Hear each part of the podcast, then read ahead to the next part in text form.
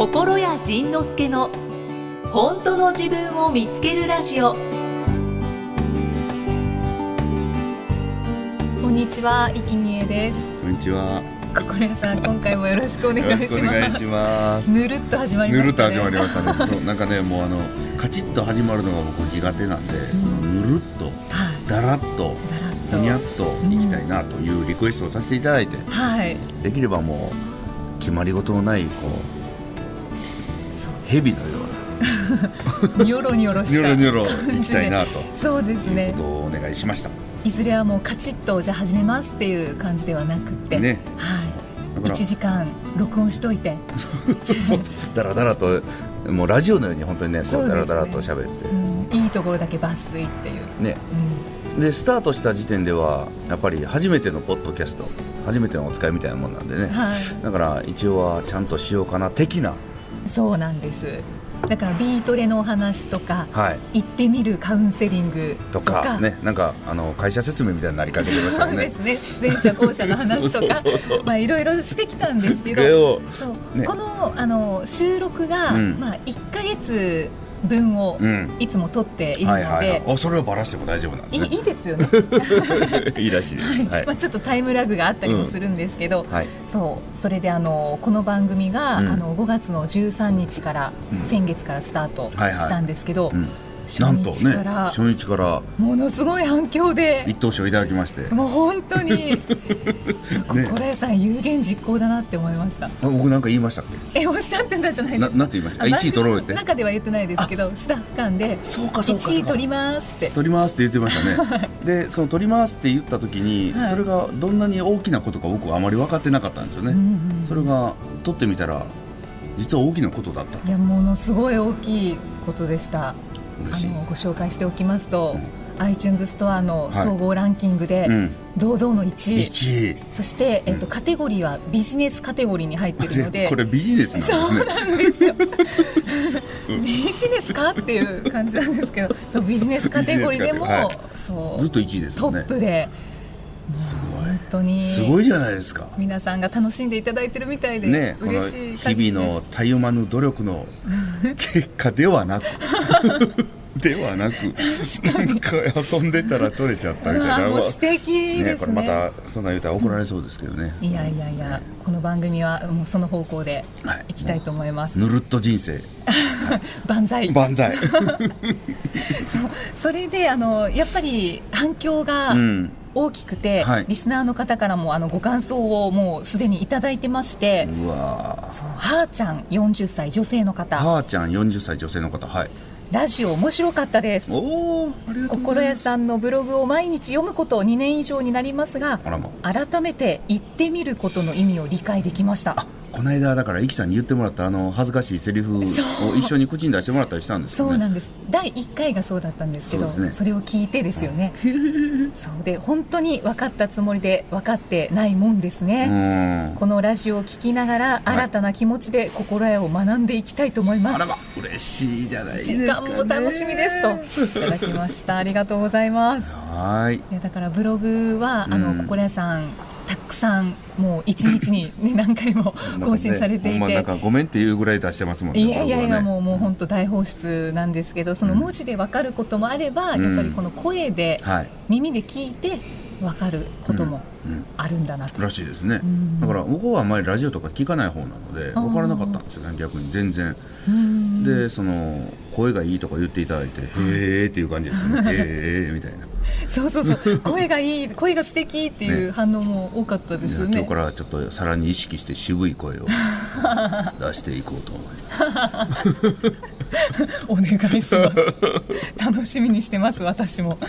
でもやっぱりイキさんってさっきのこう読んでるの聞いててもやっぱりやっぱりプロですよね。なんか綺麗な綺麗な声で滑舌もよく分かりやすいあの鈴が鳴るような。まあ。まあ今日声の 声の大きさ大丈夫ですか？今今日の声の大きさ大丈夫ですよ。日張りすぎてないですか？大丈夫です。大丈夫。大丈夫。よかった。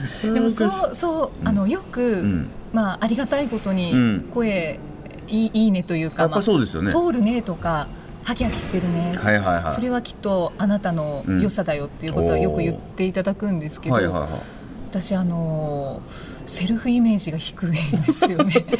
あそうなのね。えセルフイメージが低い？低いですね。それをなんかどっかで思っどっかでふと思ったんですか？それともこう日々こう心理学とかいろんなものに触れてる間にあ自分のセルフイメージが低いんだなって思い始めたあーなんかセルフイメージが高い人うん。に、うん。あの20代後半から出会うようになってきてそこであ私ってイメージ低いっていうのに気づいたのと、あとはあのこう褒めていただいた時に、うん。なんか素直に受け止められない いやまだまだですみたいな。っていう。あまあ、それはある意味傲慢だよっておうおうあの言われてきましたもんね。言われたことがあ,、あって、うんうんそれの意味さえも前は分かんなかったんですけどようやく最近ちょっと受け止められるようになってきたかなっていう。あらまあ、はい。なるほどね。だからだからそういうそういう意味で言ったら1回目に言っていただいた魔法の言葉っていうのはドンピシャやったんですねなんかね。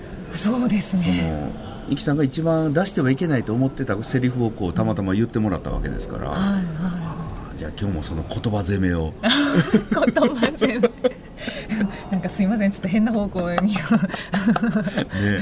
えーだからあのだだから今のパターンでいけばね私声いいんですよって言えます？ねえだから堂々と言えるようにだから私声いいんですよって堂々と言えるようになれればいいんですよ、ね。私の声は人の心を震わすのよっていうえーっと私の声は人の心を震わすのうよーいいじゃないですか。かゆいかゆいかゆいそ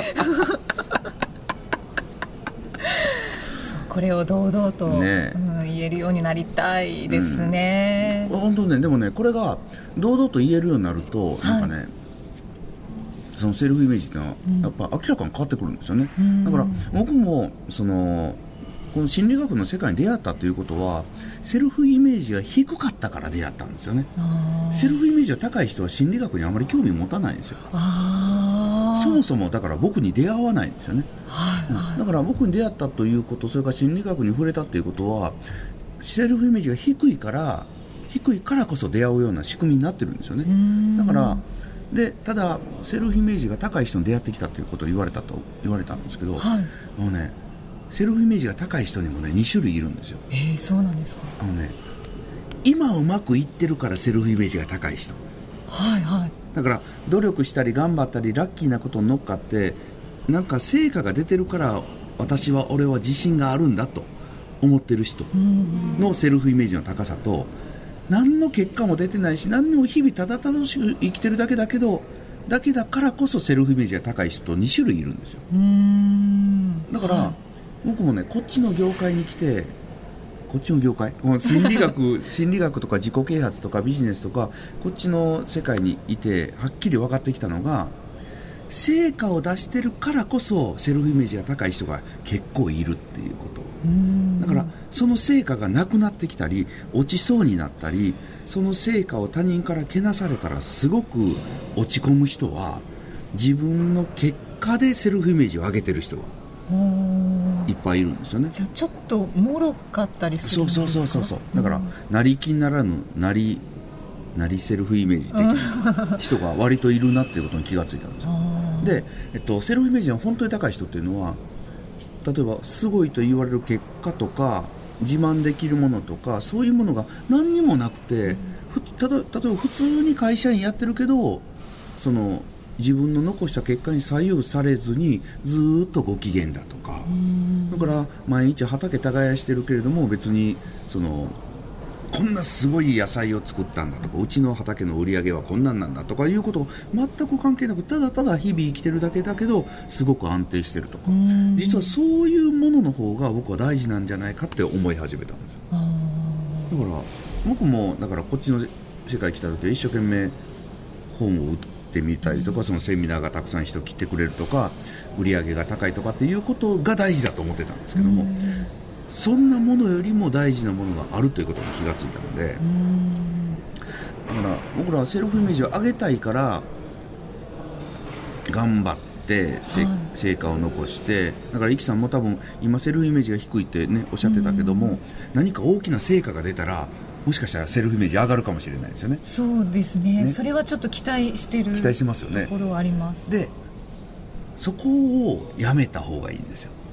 はあ。例えばイキさんが売れっ子になったらセルフイメージ自動的に上がるんですよね、うん。そしたらそれの売れっ子になってない今の私ってすごいのよって。えー？売れっ子になってない今のそうそうそうそう。私がすごいのよ。そうそうそうそうそうそう、うん。何の実績もなく有名になったわけでもなくものすごい実績を残したわけでもない。ただ私なんとなく生きてるこの私ってすごいのよって言えた段階ではい。自分の中にね巨大な安心が宿るんですよはあそれをどう思えるか。ですよね。ですよね。ででそのどう思えるかっていう話で、今だからイキさんがセルフイメージ低いということははい。私ってダメなのっていうことをどっかで思って思ってるのよね、うん私ってダメなの。大したことないの。はい。できないの。みたいなことをねどっかで薄薄く思ってて多分うん。その周りに、まあ、セルフイメージが高い人うん。がいて、その人たちを見ていると、うん。もう雲泥の差を感じるんですよね。それは実績でしょ。自信振る舞いもそうなんかな。あーでも実績のある方は振る舞いも素敵だなって思うかな、ね、そう。だからねそこに実績をもとにして振る舞いができてる人と、はい。振る舞いができてるからこそ実績ができた人とこうあー。2種類いるんですよね。はいはい、それにね僕もずーっと分からなかったんですけど、うん。やっぱりこう喋ってたらその実績をもとにして振る舞いが堂々としてきてる人っていうのはこう実績のことをよく言うんですよ。私こんなんやったしあんなんやったしそんなんやったしこんなんもできてるしっていうこっちをすごく強調するんですよね、はいはい。でも振る舞いが先に堂々とセルフイメージ高い振る舞いができた人っていうのはこの自分が積み上げたあ自分の上にできてる実績のことはあまり言わないんですよ。これがあろうがなかろうが私楽しくて素晴らしいからうん。このことをそんな語る必要がなくなっちゃったんですよね。だからだから実績にかかわらず今の何もない私ってすごいのよと。はい。ちょっとニキさん今の私すごいのよってちょっと言ってもらっていい？わかりました。今の私すごいのよ。すごいのよ。すごいのよ。それ何言ってんだって。思わないでくださいね皆さん。そういうこと、うん、それがねまず第一なんですよね。でもそれって、うん。じゃあきっかけとかありますか？あのきっかけ？あきっかけはね何もなくてもそう思うようにうん。自分で仕向けるのか、うん。えっとねきっかけきっかけっていうかねイキさんは今の私でも付き合ってくれる人いてるよね。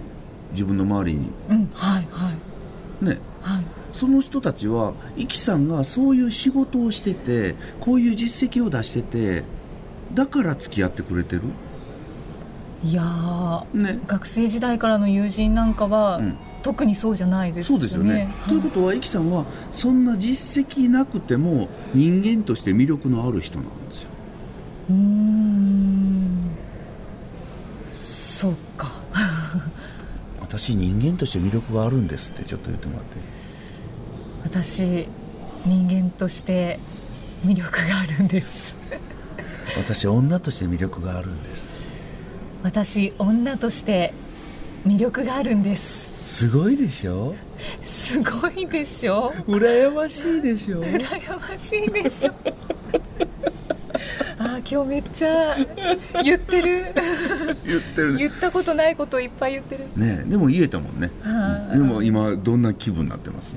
こまあ、でもなんかちょっと安心感？ううん、は生まれるのかな、うん、そう、うん、そう、はい。これはこれがねなんか普通に笑って言えるようになるとこれね笑って言えると人前で別に言う必要なくて自分で一人の部屋自分の家の中でそれが今のセリフがこのポッドキャストを聞きながら 今のセリフを繰り返し言って笑えるようになってくると笑えるようになってくると何が起きるのかって言ったらはい。そうやってくると自分の中が満たされてくるのね。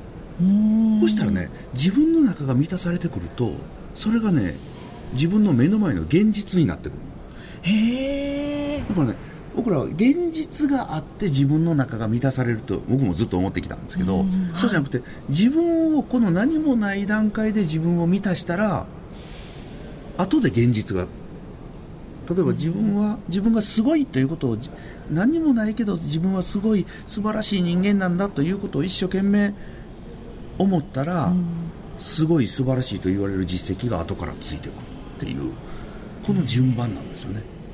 それがもしかしたら正しい順番なんですかそうそうそう。そうそう。だから今回のポッドキャスト1位いただいたのも僕は僕はもう自分のことすごいと思うことにしたんですよ、うん、何もない時期から。もうもうもうすすみません。何もないけど僕すごいんです。すいません。みたいな。思うことにしたらそのすごいって言ってもらえる実績が後から必ずついてくるんですよねだからでこのすごいと言われる実績を作るために何かの努力をしたのかというと、はい一つだけ努力したのが、ポッドキャストをどうやって聞けばいいのかということを調べたという、はい、その努力だけなんで。すごい、現実的。そう、ポッドキャストの聞き方を知らなかった。作業的な感じですね。そうそう。なので、そうやって、で、あとそんなことやったり、あと日々自分が好きなことを楽しんでたら、うん、そういう結果が後からニョキッとついてくる。この仕組みに気がついたんですよ。はあ。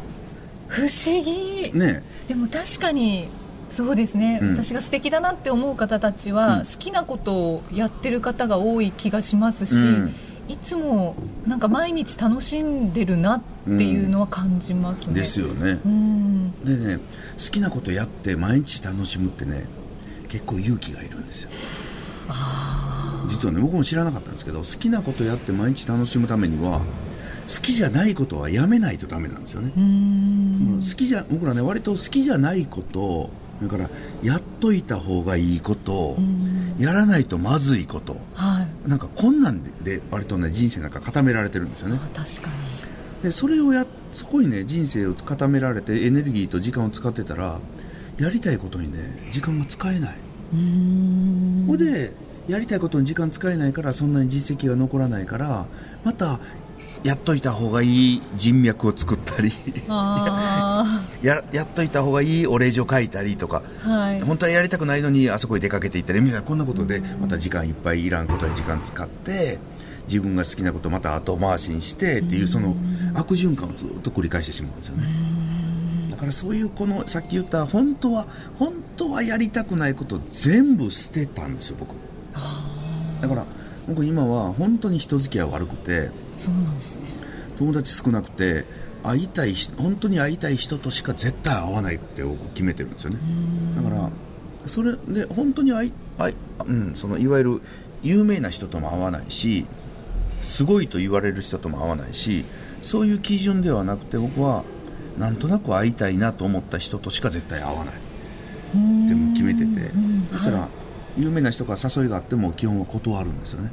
いや僕いいですみたいな。そうなんですね。興味がなければ。そうそうそうそうそう、うん、でもなんか普通はそういう人と会っといた方が会って写真撮って知り合いですってやった方がなんかちょっと自分のセルフイメージが上がるっぽいじゃないですか。あそうですね、うん、あとはなんか宣宣伝というかなんかそういうビジネス的なこと考えちゃいますよね。メリット的なことね、はいはい、そしたらねそういうことやってたら自分がどんどんどんどん汚れていってそのセルフイメージが実はどんどん下がっていくんですよね。自分にずっと嘘ついてるわけなんでずっと自分が汚れていって自分のことが実は嫌いになっていく。わあダメダメダメ。ね。危険ですね。わかりました。あの、うん。私、はい、素晴らしい人間だと思って、うん、ちょっと今笑っちゃってますけど 生きていくことにします、うんね、はい、生き見えですもんね。そうですね。だダジャレで終わり終わりそうな予感です。はいありがとうということで心得さん今回もありがとうございました、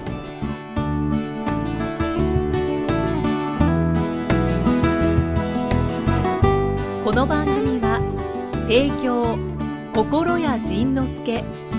プロデュースキクタスナレーション生きみえでお送りしました。